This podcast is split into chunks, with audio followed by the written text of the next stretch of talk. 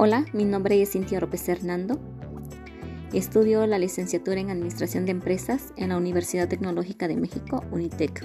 El tema del que les estaré hablando hoy es acerca del aprendizaje social. Espero y sea de su agrado.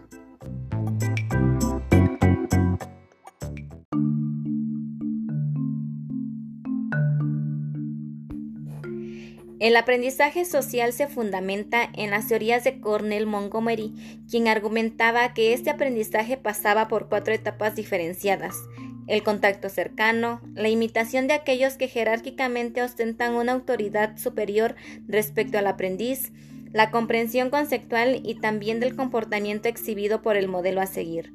Estos principios fueron recogidos por el psicólogo Julian B. Rutler e impulsados hacia un modelo teórico que podríamos resumir de la siguiente manera. El hecho de que una conducta determinada tenga un resultado positivo refuerza el deseo de ejercerla y una vez comprobados sus beneficios repetirla.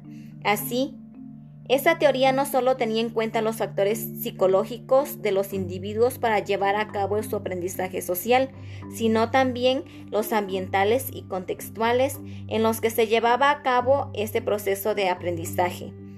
Una idea que a su vez fue expandida por Albert Bandura, considerado uno de los más importantes teóricos de aprendizaje social tal y como lo conocemos hoy.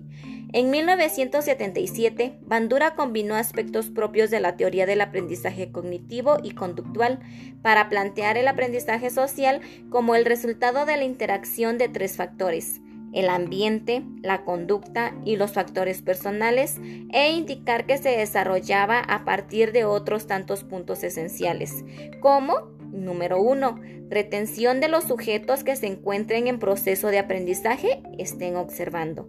Número 2. Capacitación para reproducir lo que se ha retenido y por tanto observado previamente. Número 3. Motivación. Para reproducir la o las conductas de aquellos que con sus actuaciones ejercen de modelos para el aprendizaje social.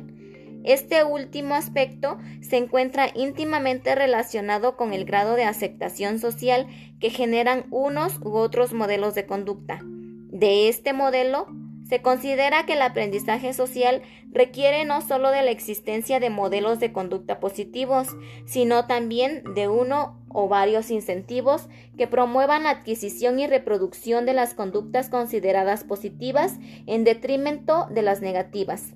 De lo contrario, existe la posibilidad de que quien debería ejercer de modelo termine por producir las conductas negativas que querían modularse, quedando el aprendizaje huérfano de toda finalidad educativa. Gracias.